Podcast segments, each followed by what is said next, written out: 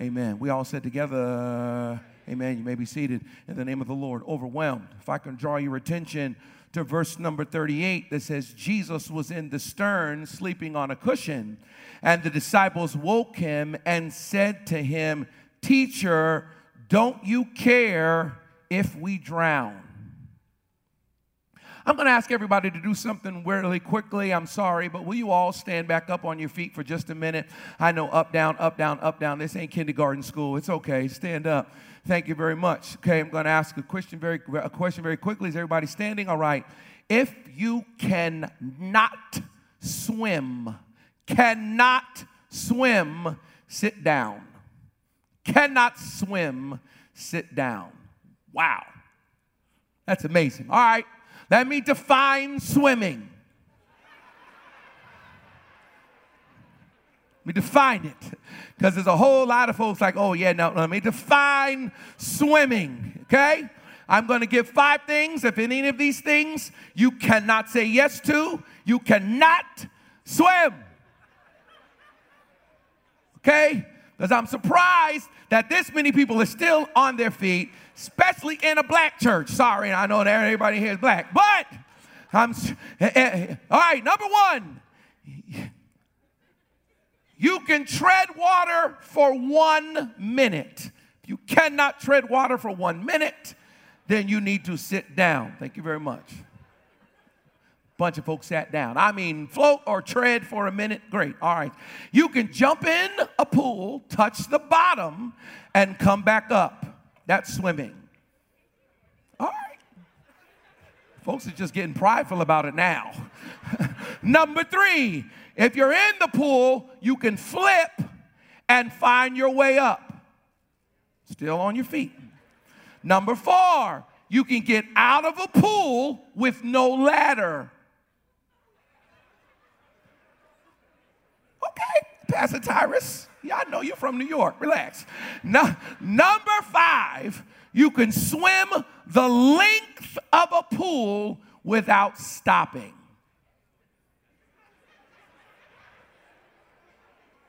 You can go in the middle. You ain't on the side holding on. You can get in the middle, swim the length without stopping. Okay. Thank you very much. You can sit down. Now, you might be surprised to know that half of the people in America, anyway, I don't know about the world, cannot swim. And 10 people die every day from drowning. 10 people a day. Now, I can swim. I was on my feet. I can swim. And I I like pools. I have a pool. Last several houses I've owned, I have a pool, and I do like to swim, and I can swim. Although I will admit to you right now that swimming in a pool for me is different than swimming in the ocean. Oh, I got some amens in the room, and I'm sure some around the world. I go to the beach. At the beach, my feet may get wet, my knees, my hips, maybe. There's something about the ocean that is different than a pool. Talk to me. Number one, there is stuff in the ocean that may grab you. All right, I'll just say there's stuff in there where you look like a snack to them. But then also, there's an undertow, there's waves. The ocean ain't nice, the ocean is rude the ocean will slap you. You'll be trying to get in, it will be trying to throw you out. You'll be trying to get out, it will be trying to pull you in. The ocean needs Jesus, the ocean needs prayer. The ocean needs to be taken to court. There's something about the ocean, I'll admit. Now, I'll be in a pool all day, but there's something about being in an ocean and being in over my head. I'll walk out, elder, and I'll start walking. Once it gets up over my navel, I'm like, okay, get around my chest. I start saying, I start looking back at the shore and figure out where I am, and I, I might tread water in an ocean for all of about five seconds before I'm trying to get my feet back on the bottom. There's something about an ocean that makes me nervous. There's something about being in something that has the possible power to overwhelm me. I want you to stay with me because I'm going somewhere. Something about an overwhelming power that makes me nervous.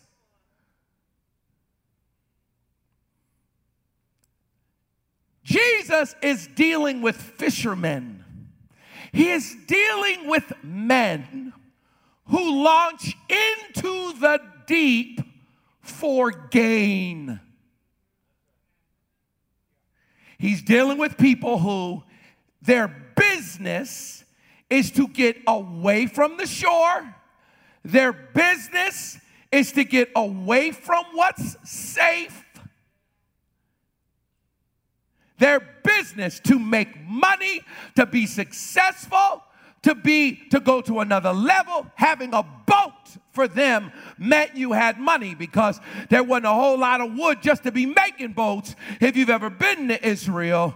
And we call Jesus a carpenter but really he was a stone worker because everybody's houses are made out of stone back then because there's not just wood running around. If you had a boat you had money. If you got a business a, a fisherman's boat is a business. And so what I'm saying is these are guys who launch out into the deep and take risks for gain.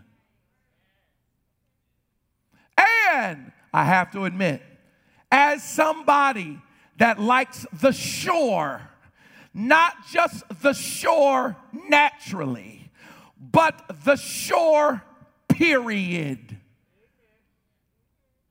As someone who often finds himself shore bound, someone who likes the beach, someone who likes to visit places that are risky but not necessarily take the risk. We like to look at other people who take risks.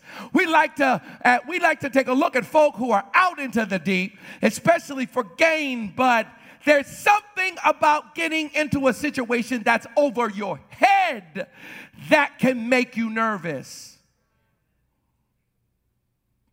Overwhelmed. This story is so famous in which the evening comes, they get into the boat, they're crossing to the other side, storm comes up, starts to overwhelm the, belt, the boat. Jesus is asleep in the stern.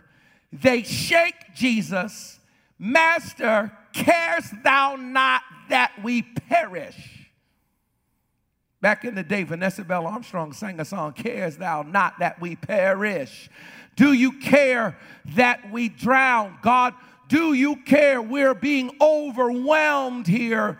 Do you care? Jesus stands up, rebukes the wind and the waves, says, Quiet, peace, be still. Then looks at his disciples and says, Why are you so afraid? I have heard this passage preached.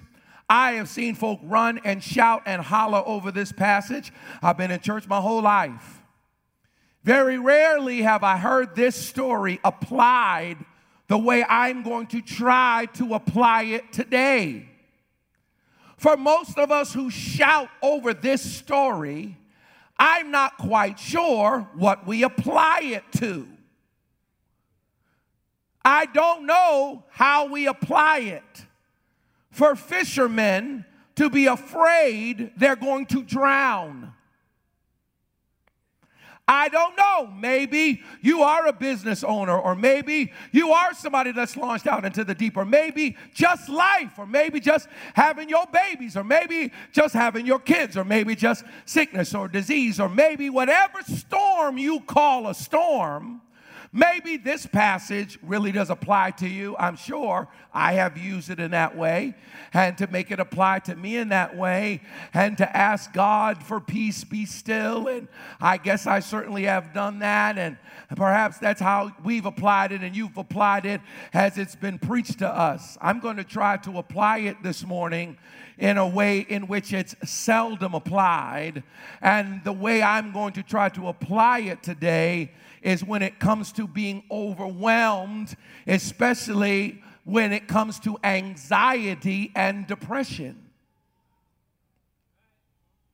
This is something that we seldom talk about, especially in the church, because most of us don't really think that much about our mental health. We think way more about our spiritual health. And if we think about our mental health, in a sense, church is what we expect to be the answer for the challenges that we may face mentally and the difficulty of anxiety and depression.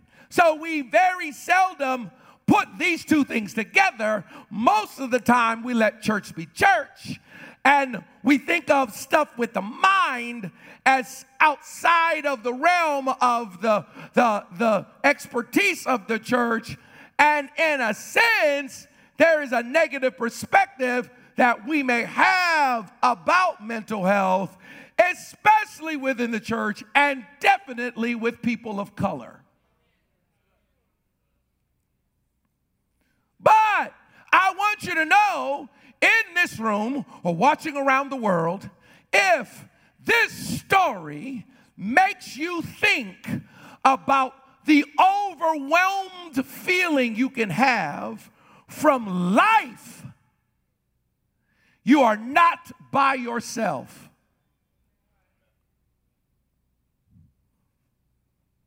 You're not by yourself in this room. You're not by yourself in this room because my hand is up that there have been times when mentally I have felt overwhelmed. Mentally, I have felt a level of pressure and anxiety that makes me feel like I'm drowning. You're not by yourself in this room. You're not by yourself watching around the world. You're not by yourself, period, because anxiety is the most common difficulty that people deal with mentally. 40 million adults in the US. And I just just a little bit of study that I did. Generalized anxiety, and my, my psych was my minor, but generalized anxiety, almost 7 million adults. Okay, social anxiety, 15 million adults. Specific phobias, 20 million adults. Stress, everyone. When I did this research and went back and looked at my books in school and look at the stuff, it said it, yeah, it was. 7 million for generalized panic disorder, 3 million, social anxiety, 7 million, 15 million, phobias, 20 million, stress.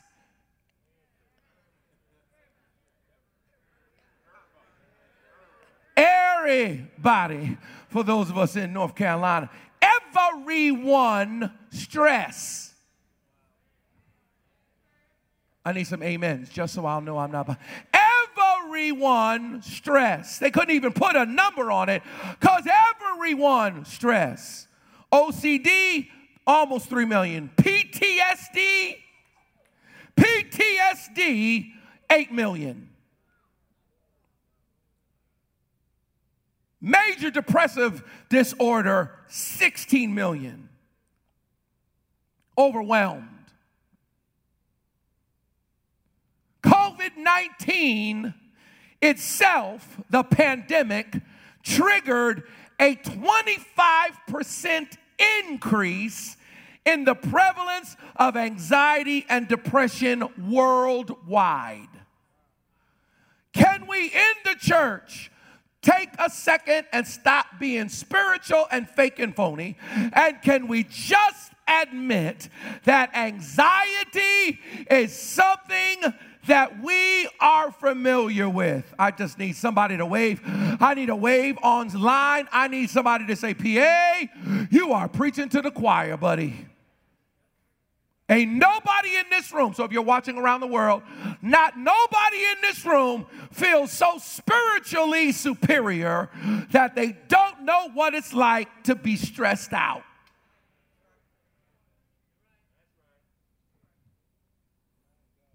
Overwhelmed.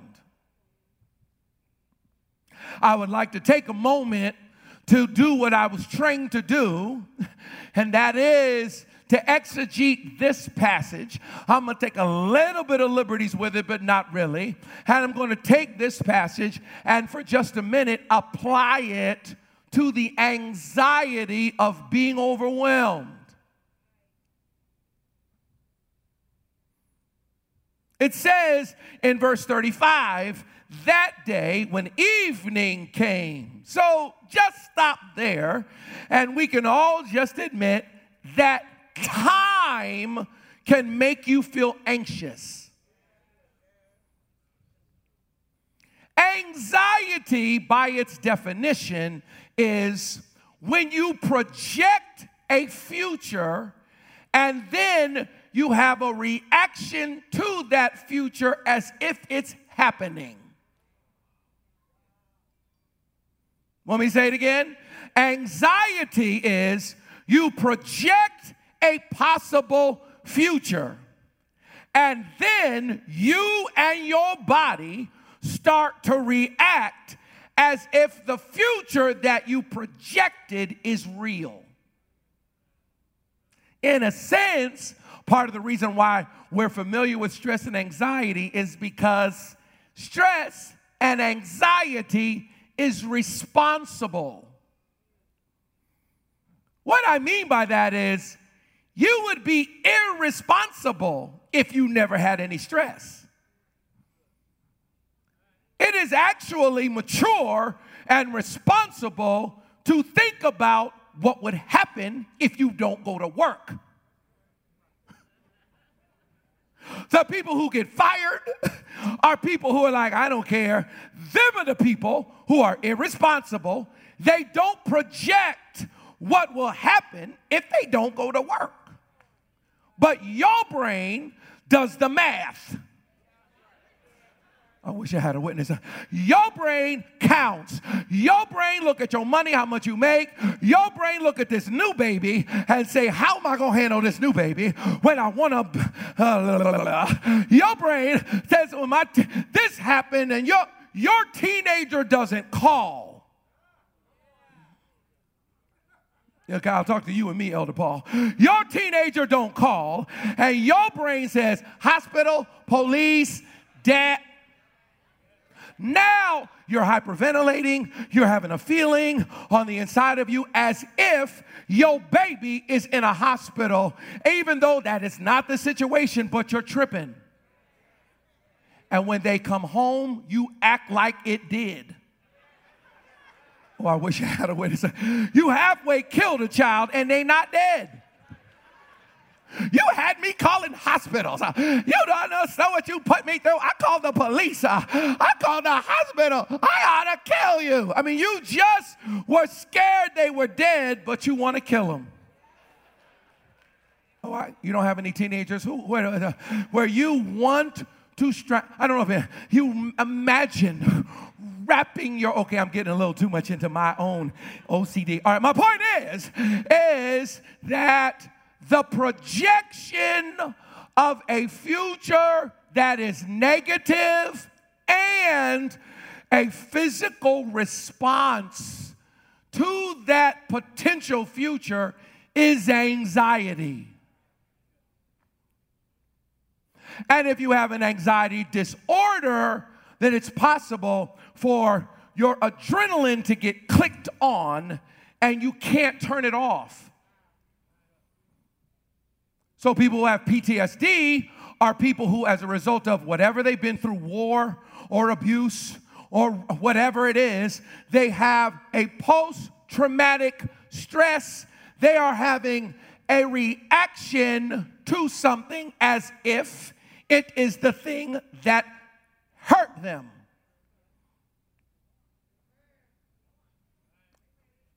There are people who are scared of dogs.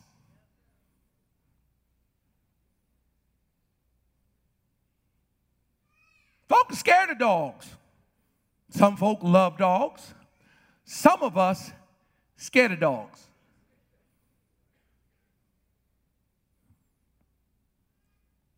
I'm trying to be as politically correct as possible.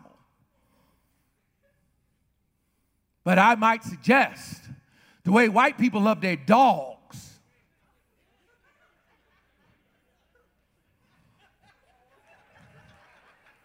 Uh, I just need a, I'm not, it's not a criticism. They just, it's for real. They'll get their dog in operation. Your dog better eat some grass and get better because there's no way you about to spend your hard-earned money, oh my God, on King king about to go see the king, die, the dog Jesus that died for his dog's sins.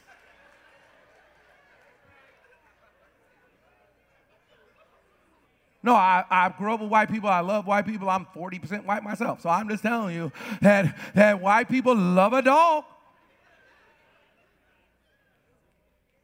Some of us in this room, we a little nervous about any animal inside, period.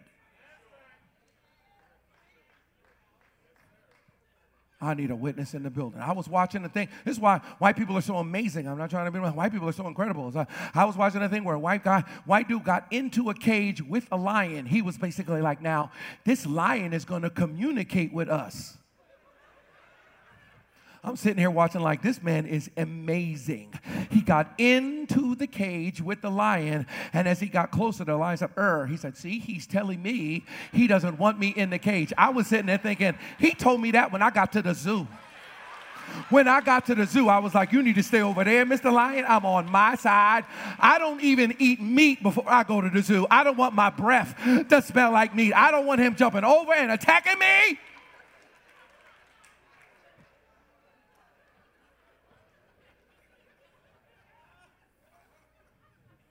If a dog come running through here too fast growling, we will all book out of here. Okay. And if a dog run through here too fast and too serious, statistically, Elder Paul is going to say, Come here, come here, blah, blah. And the rest of us are going to be like, Okay, Elder Paul, okay, Elder Paul, you got Elder Paul, you got him, you got him.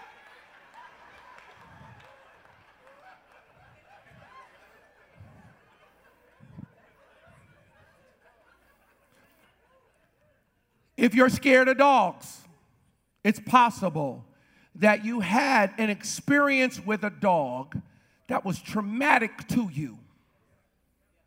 That memory launched and stored itself in your amygdala. And now, when you see a dog, even if it's little, even if it's on a chain, even if it's behind a fence, your body has a reaction to the dog as if the dog is about to attack you. Any dog make you nervous. Even a dog you could kick.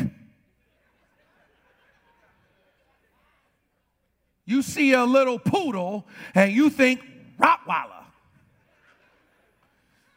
The stress is real. And if you've ever been around anybody who's scared of dogs for real, or scared of cats for real, or scared of, scared of mice for real. Something about a rat make us all feel uncomfortable. Some of it is that rats carry diseases, and so we are hardwired to be afraid of stuff. My point is, is that anxiety is projecting a future that is negative and then having a response to it as if it's happening. And one of the things that a therapist or someone will tell you, and I'll say it to you now, is since the future is fictional, you need to work on projecting a future that is positive and not negative. Use your faith to project, to predict a future that is good, not evil. Your child gets a negative diagnosis. Something happens to your child, one of our faithful, faithful members, something happened to her son. I'm sure she was battling anxiety because the enemy or life or the devil or just the situation wants to come in and say, he ain't never gonna walk again. So to project that negative future now makes you start to react in a way as if that's actually happening. Even though the future was unsure. Even though the future is fictional, anxiety makes you predict a negative future and make you react to a negative future and what instead of you reacting to the possibility that the future could be bright I'm just going to stretch my hand over the room and over everybody, over everyone watching under the sound of my voice. And I'm going to believe that faith will arise in us like never before, and that we will learn to make a good confession, and we will learn to believe that God has got it, and we will learn to say God is in control, and we will learn to say, All right, I may not know what's happening, but I know who holds tomorrow, and I know He holds my hand. This is why we sing, this is why we pray, it's why we come to church, this is why we go to church, why we worship. That's why we call folk and ask them to pray for us. Because we're trying to get our mind to project a future that is positive and not negative. They walk in and they say, we're, we're laying folk off. You hear through the grapevine, they're laying folk off. Your mind wants to imagine losing your house, losing your car, out in the streets, you living in a box. All of that is fiction. But anxiety says project the negative and now react as if that negative is happening so that you can feel overwhelmed. And faith and a good therapist would say, why not project, you know what? Them letting me go is the best thing that has ever happened to me. I am getting ready to do my thing. God's got something better for me. I, I'm about to go to another level. This is what a good church situation will do. This is why we go to church because we want to hear somebody say, Your latter will be greater than your former. We want to hear somebody say, Weeping may endure for the night, but joy comes in the morning. Elder Clark, we think it's spiritual, but it's also mental. There's something about a man of God or a woman of God or someone that you believe has faith that walks in the room to say, I feel God in here and I sense the Holy Ghost in here and I feel God is saying something and I, God's about to move and somebody is about to get a call this week. Even if you don't get a call, the positive projection that you could have got a call made your week better. Oh, I need a witness in the building. I'm going to make everybody clap to that. I'm going to make everybody clap. I'm going to make everybody around the world clap to that. Whenever anybody tries to talk to me about atheism or, or, the, or if God is real or does God exist or, or, or what happens after we die, we can have all kinds of conversations and discussions. But I'm going to tell you that for me personally, I would rather live my life believing that when I close my eyes, there's something else. It just makes it easier to face. I don't need to fear death the way everybody else fears death. That's why the Bible says we don't mourn as those who have no hope, because we have a hope within our souls that when this life is over, we will open up our eyes in another place, and that death is a door. And when you get there, you're going to see your mama. When you get there, you're going to see your grandmama. When you get there, you're going to see your child you lost.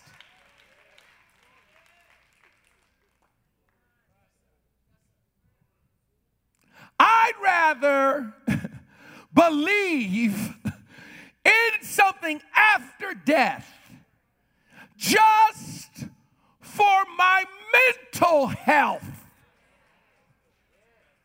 I wish I had a witness in the bill. Just look, you can come and sit down and lay all them numbers out you want to me, I will still say, uh, I got you.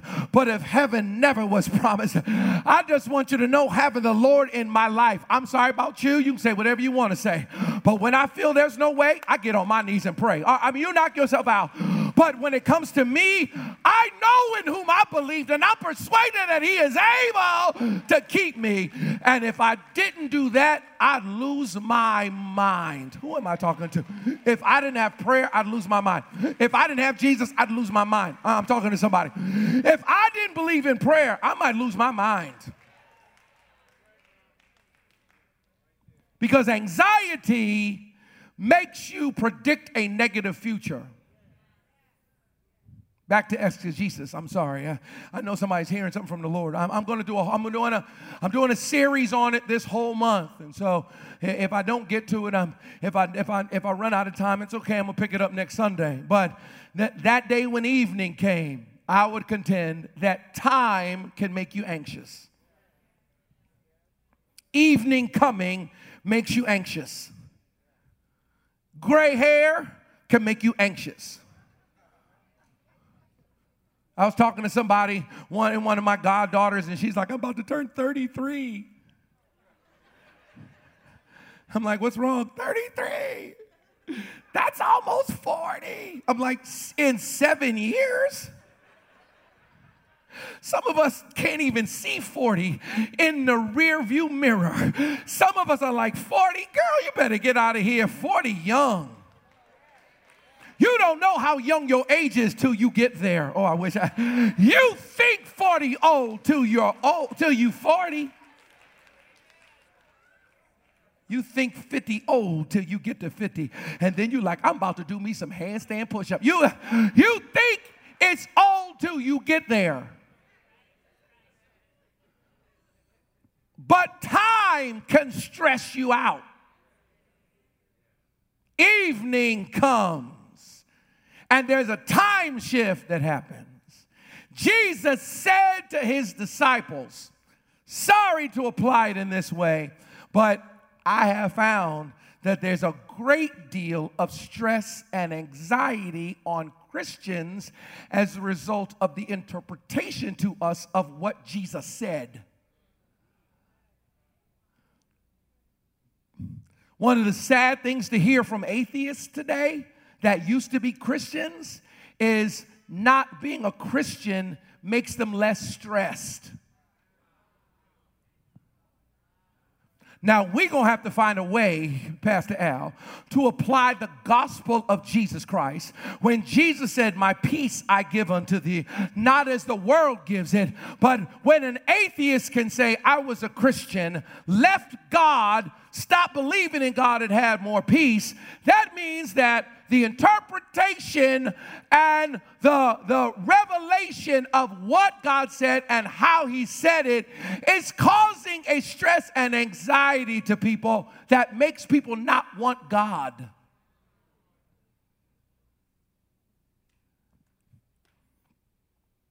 And I'm sorry, but when you look at the results of our graceless, holiness, judgy condemnation theology.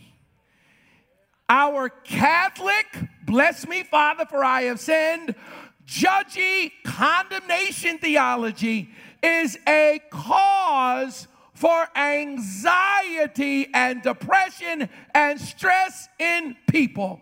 Dr. Laura, you can just wave at me every now and then just so I'll know that I'm on point. Thank you very much. My, my, the, the docs in the back telling me, that's right, Pastor Andy. There are folk who are depressed and stressed because of religion. Come on, I, I, need a bit, I need a witness in the building. That what they were taught about Christianity is stressful. I know I'm telling the truth because most of us got saved scared of hell. Oh, I wish I need a witness. I need a witness in the building. They said tomorrow's not promised. You may you better choose him today. Most of us who never tried drugs, never tried drugs because they told us, oh, they may be on drugs, they may do it, but you will take the hit and it'll kill you.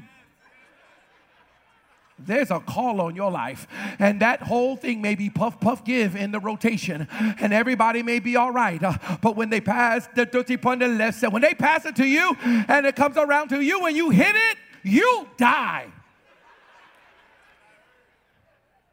A lot of us said, no, no, no, no, thank you. Not because we didn't want some weed, but because our grandmama said, I didn't pray over you, baby. I prayed over your crib. And I want you to know uh, that if you touch that, you're going to die.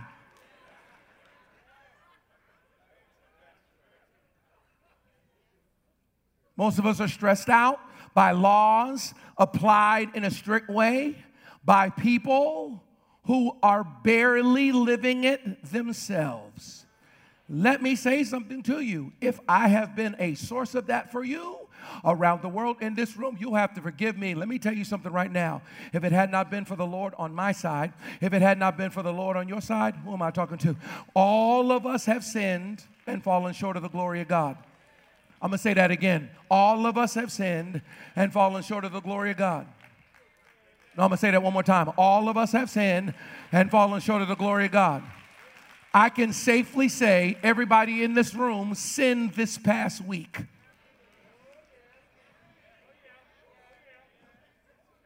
Come on, Elder Clark. Every, everybody in here sinned a little bit this past week. Everybody, everyone watching, When I grew up, Revelations 21 and 8, do you believe it? Yes, they do. All liars shall have their part in the lake that burneth with fire and brimstone. They told you liars will have their part in the lake. You lying, you're going to hell. But the bus hell wide open. You know, if you heard that, you about to buzz hell wide open. Let me tell you right now, you about to buzz hell wide open. And I can remember at six and seven and eight, scared. Now I lay me down to sleep, Lord and soul to keep. I just I don't know what I did in the second grade that I just thought I'm making the sign of the cross. I'm going to sleep with a Bible on my chest. Jesus, Jesus, at seven. I ever tell y'all the story about how I thought I missed the rapture?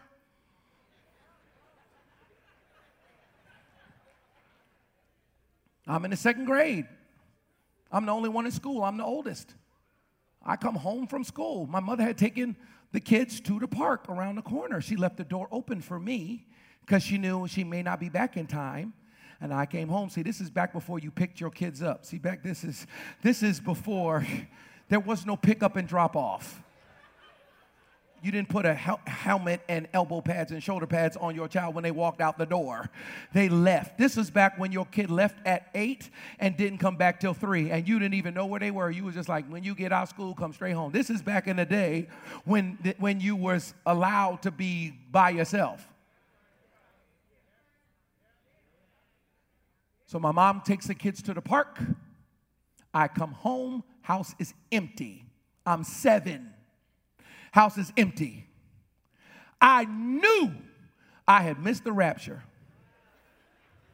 I knew it because I had heard the songs Two men walking up a hill, one went away, one left standing still. I wish we'd all been ready.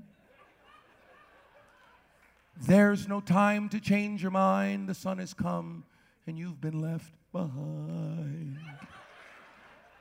I'm just sitting on, I'm eight years old, seven and a half, eight years old, just sitting there crying. I left behind. I left behind. I missed the rapture. Jesus came. I must have lied today. I, I, I, I, I don't like peanut butter sandwiches, and I said I did. I, I lied. My mother comes walking around the corner. I said, oh, Mama! I was so happy. Mama! She said, What's wrong with you, boy? I said, I thought I missed the rapture.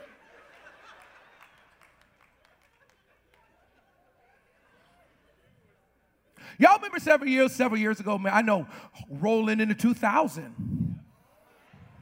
Whew, the millennia. There are folks who said, yeah, Jesus is coming tonight.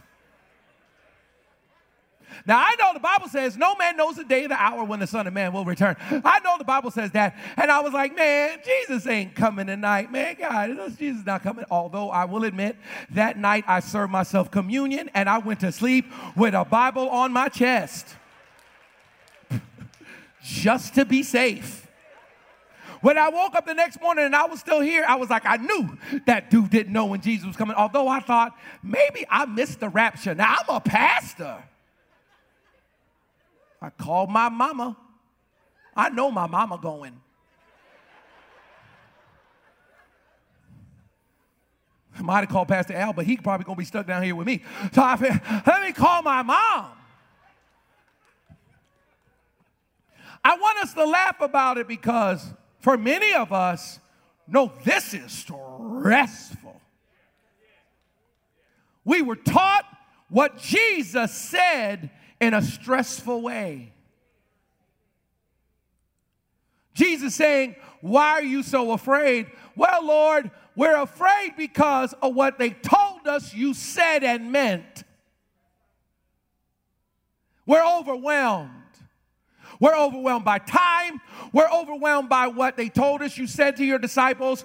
We're overwhelmed by the idea of going to the other side. Movement can make us overwhelmed. Leaving the crowd behind can make us overwhelmed. I can just apply it in so many ways. When you get away from the crowd and you step out on your own and do something everybody else ain't doing, you feel alone and you can feel overwhelmed.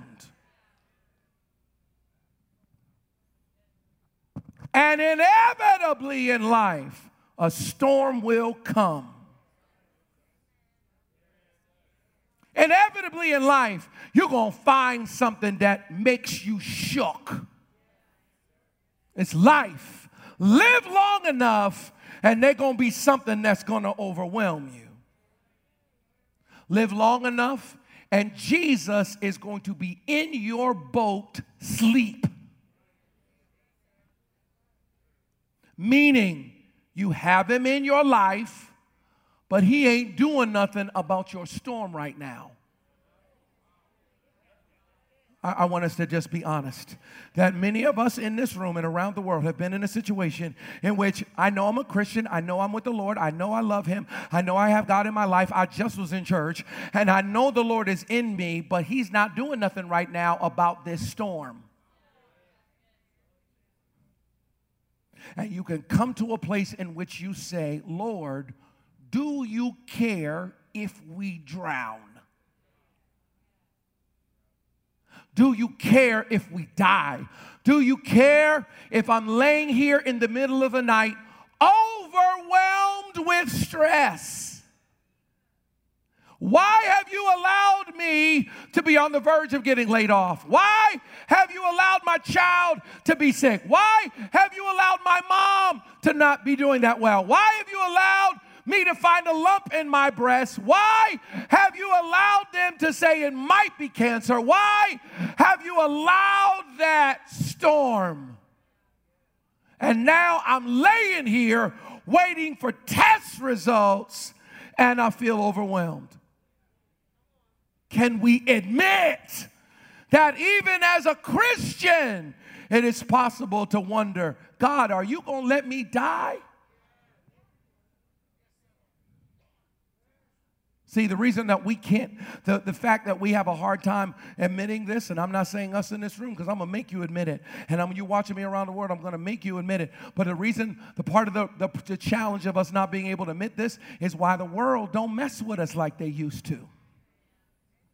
Because we act like this don't happen.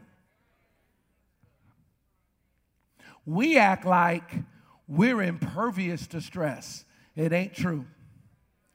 The truth of the matter is, you just know where to go with your stress. I need a witness in the building. You know where to go with yours, but it don't mean you don't have it. You have Jesus, You have people that you can call. I'm going to tell you right now every single somebody in this room and watching me around the world, you need somebody that you can call that says to you, Is that it? Girl, let me tell you, dude, let me tell you right now. God has a plan for you. God's going to work it out. God's going to make a way. I know it may seem bleak right now, but let me tell you how God's going to turn that around. If you have somebody like that in your life, they are a game changer for you. Who am I talking to? You got somebody like that, a mama, a auntie, a uncle, a elder, a mentor, or somebody that makes you see the sunshine when it's raining, that person is priceless. You wouldn't have made it without them.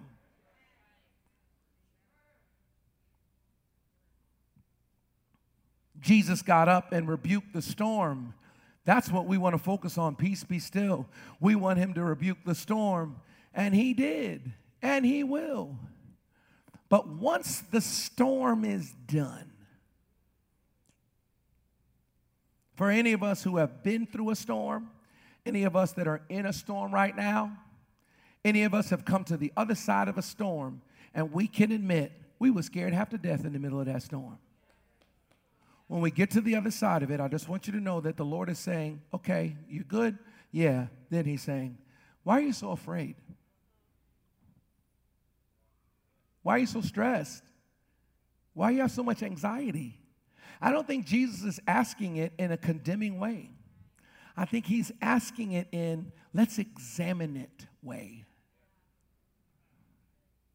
Let's stop. Let's turn our phones off for a second. Let's stop watching every show every second. Let's turn off Netflix for just a minute. Let's stop watching our new show on Hulu. Let's just for a second stop and ask ourselves how stormproof are we?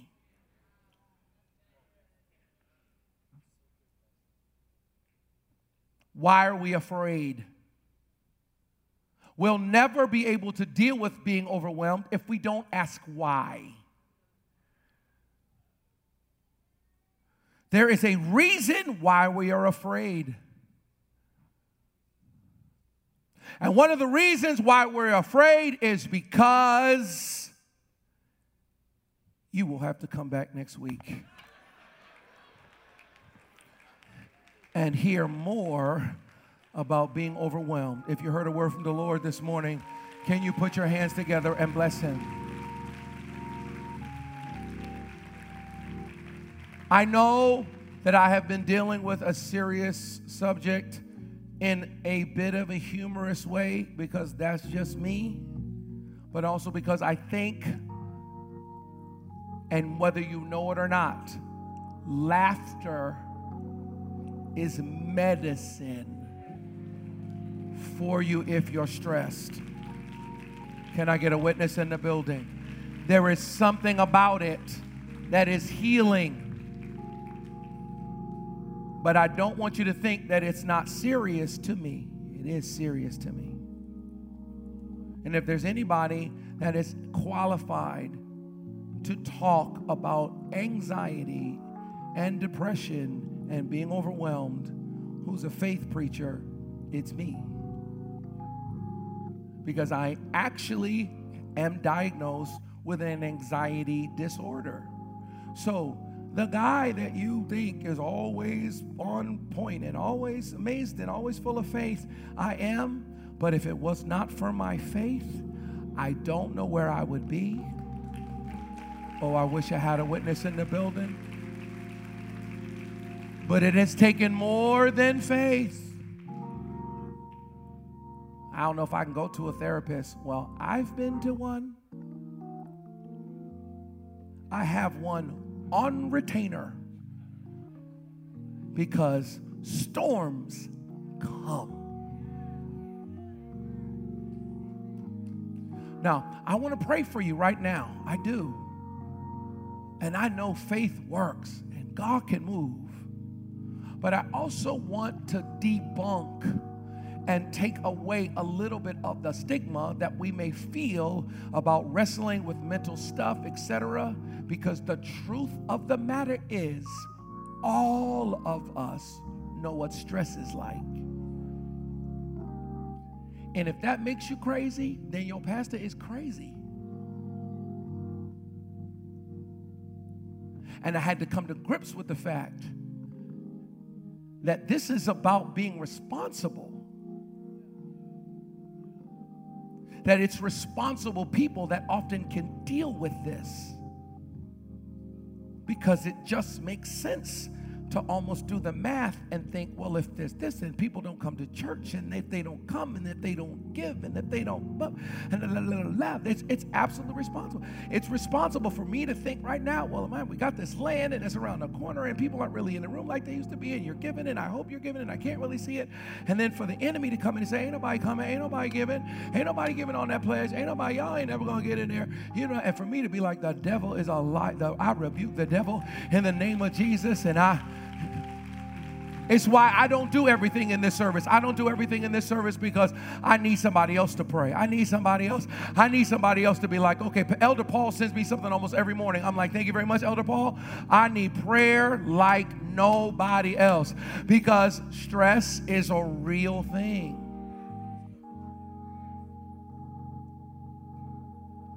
And no one should make you feel weird about feeling stressed out. This is a stressful moment in the country. And Elder, the media just loves to just, oh my God, anything to just make. Now we all thinking about Russia, and we all thinking about Ukraine, and we all thinking about that. We all of us, and half of us aren't even really all that informed about it. You didn't study in school, you don't know. You just mad at, at Putin.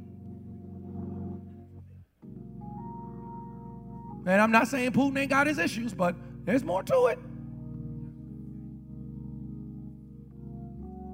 It's anything to make you stressed.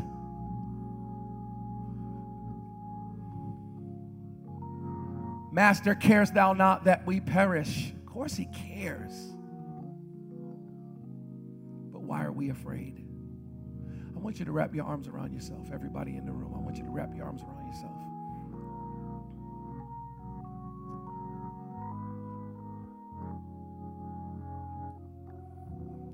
Lord, if I could, I'd lay hands on everybody in the room. But if I laid hands on everybody in the room, I'd miss all the thousands and thousands of people that can't be in here with us. But that's okay, God. I'm asking us. We're, laying hands on ourselves, and, and I'm praying that you'll break the yoke off of us. When our hearts are overwhelmed, lead us to the rock that is higher than us. Hear my cry, O God, attended to my prayer. From the ends of the earth will I cry unto thee when my heart is overwhelmed. Lead me to the rock that is higher than I, for thou hast been a shelter unto me and a strong tower when our hearts are overwhelmed. Lead us to the rock. Right now, God, give us peace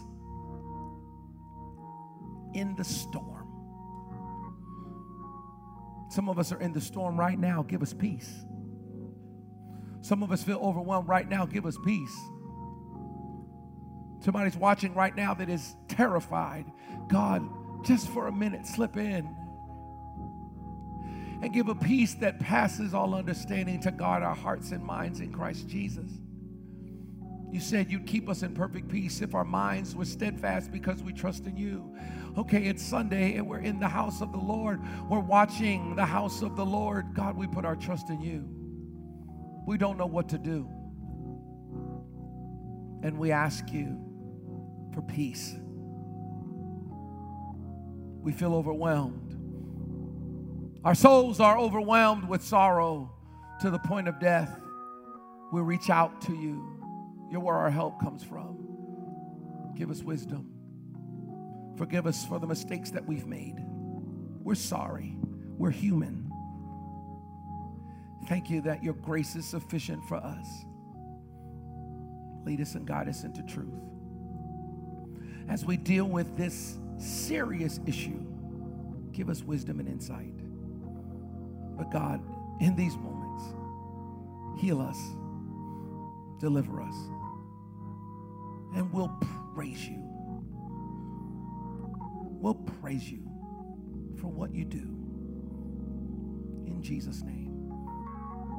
We all sit together. Can I get you to praise God in advance right now? Can I just get you to put your hands together in advance right now?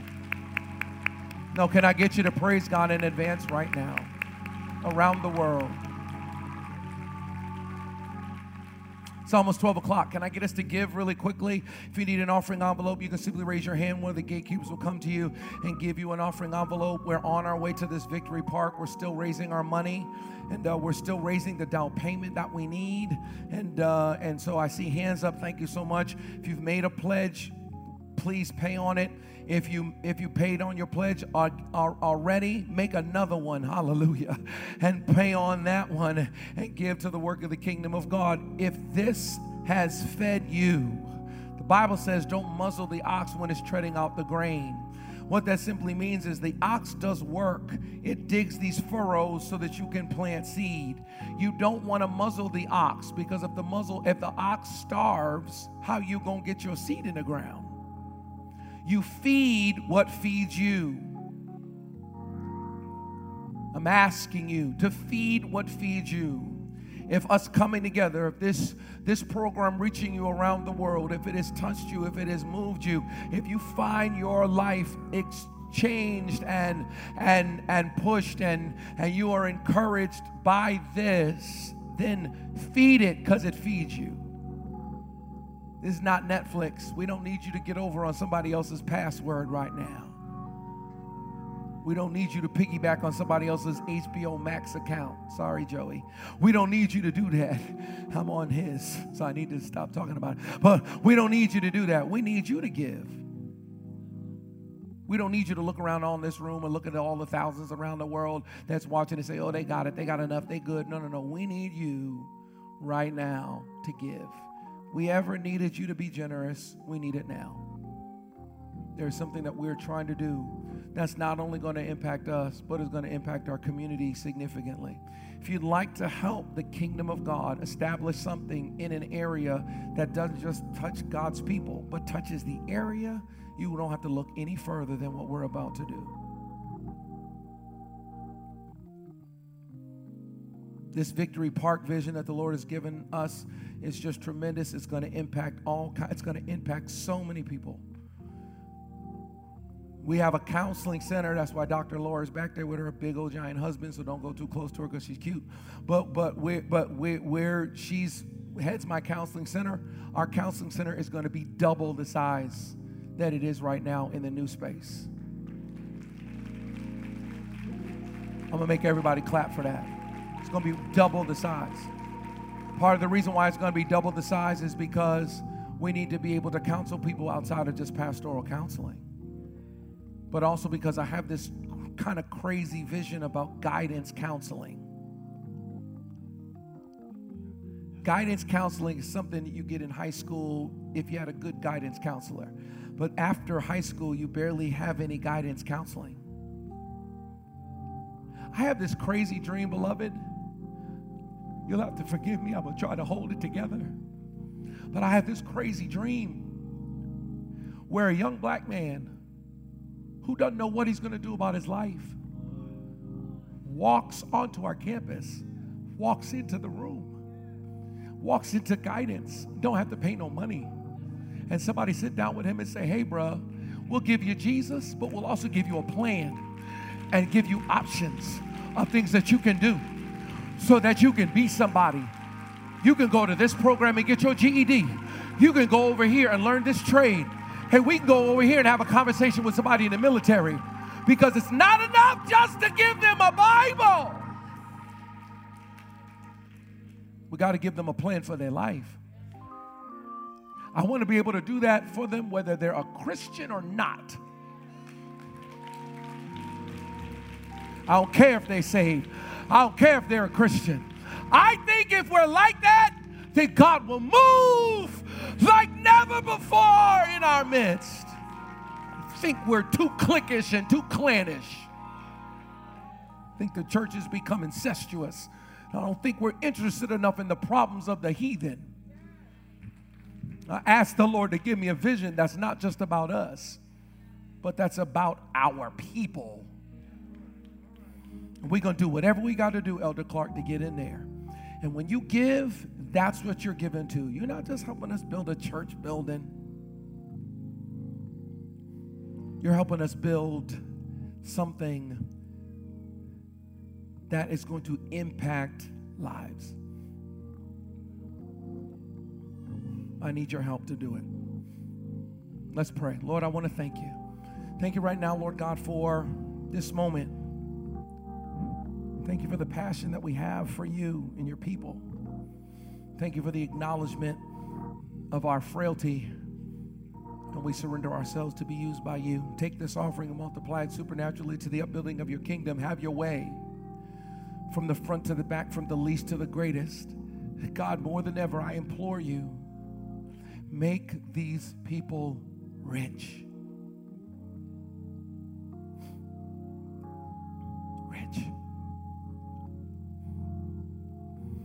Under the sound of my voice, may something happen that makes them so wealthy that this is easy.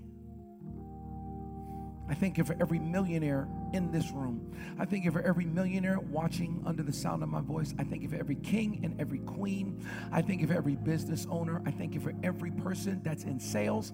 I thank you for every person that has an idea. I thank you for all of our investments. I pray, God, that you would take us to another level. Use us for your glory. Multiply us that we may multiply the seed and we'll praise you for what you do. In Jesus' name, we all sit together. God bless you as you give. As the bucket passes, you can just jump on your feet. It's a little bit after 12. I'm going to let you go. Thank you so much for being with us. If you're watching with us around the world, thank you. You stayed for the whole service. Thank you. For all of you that came to worship with us in the room, thank you. We need you in the room for the service to be the way that it is. So thank you for coming. And uh, if you can just let the gatekeepers just take up the offering before you. I'm going to pray a word of prayer for you. I promise we're going to be here another minute. Just give them enough time just just to get the buckets passed. If you're watching around the world, I trust you took a picture of that barcode and you gave. It's easier than ever to give online and you can give to the work of the kingdom of God. Amen. Amen. Somebody's over there hollering amen at me. Amen. Y'all heard a word from the Lord today. I want you to talk to someone, someone that you know is dealing with stress and anxiety and feeling overwhelmed. Tell them there's a word for them. And it's not a word of judgment, it's a word coming from inside of it. There's a big difference between somebody putting your fire out and somebody who's been burned. Not the same thing.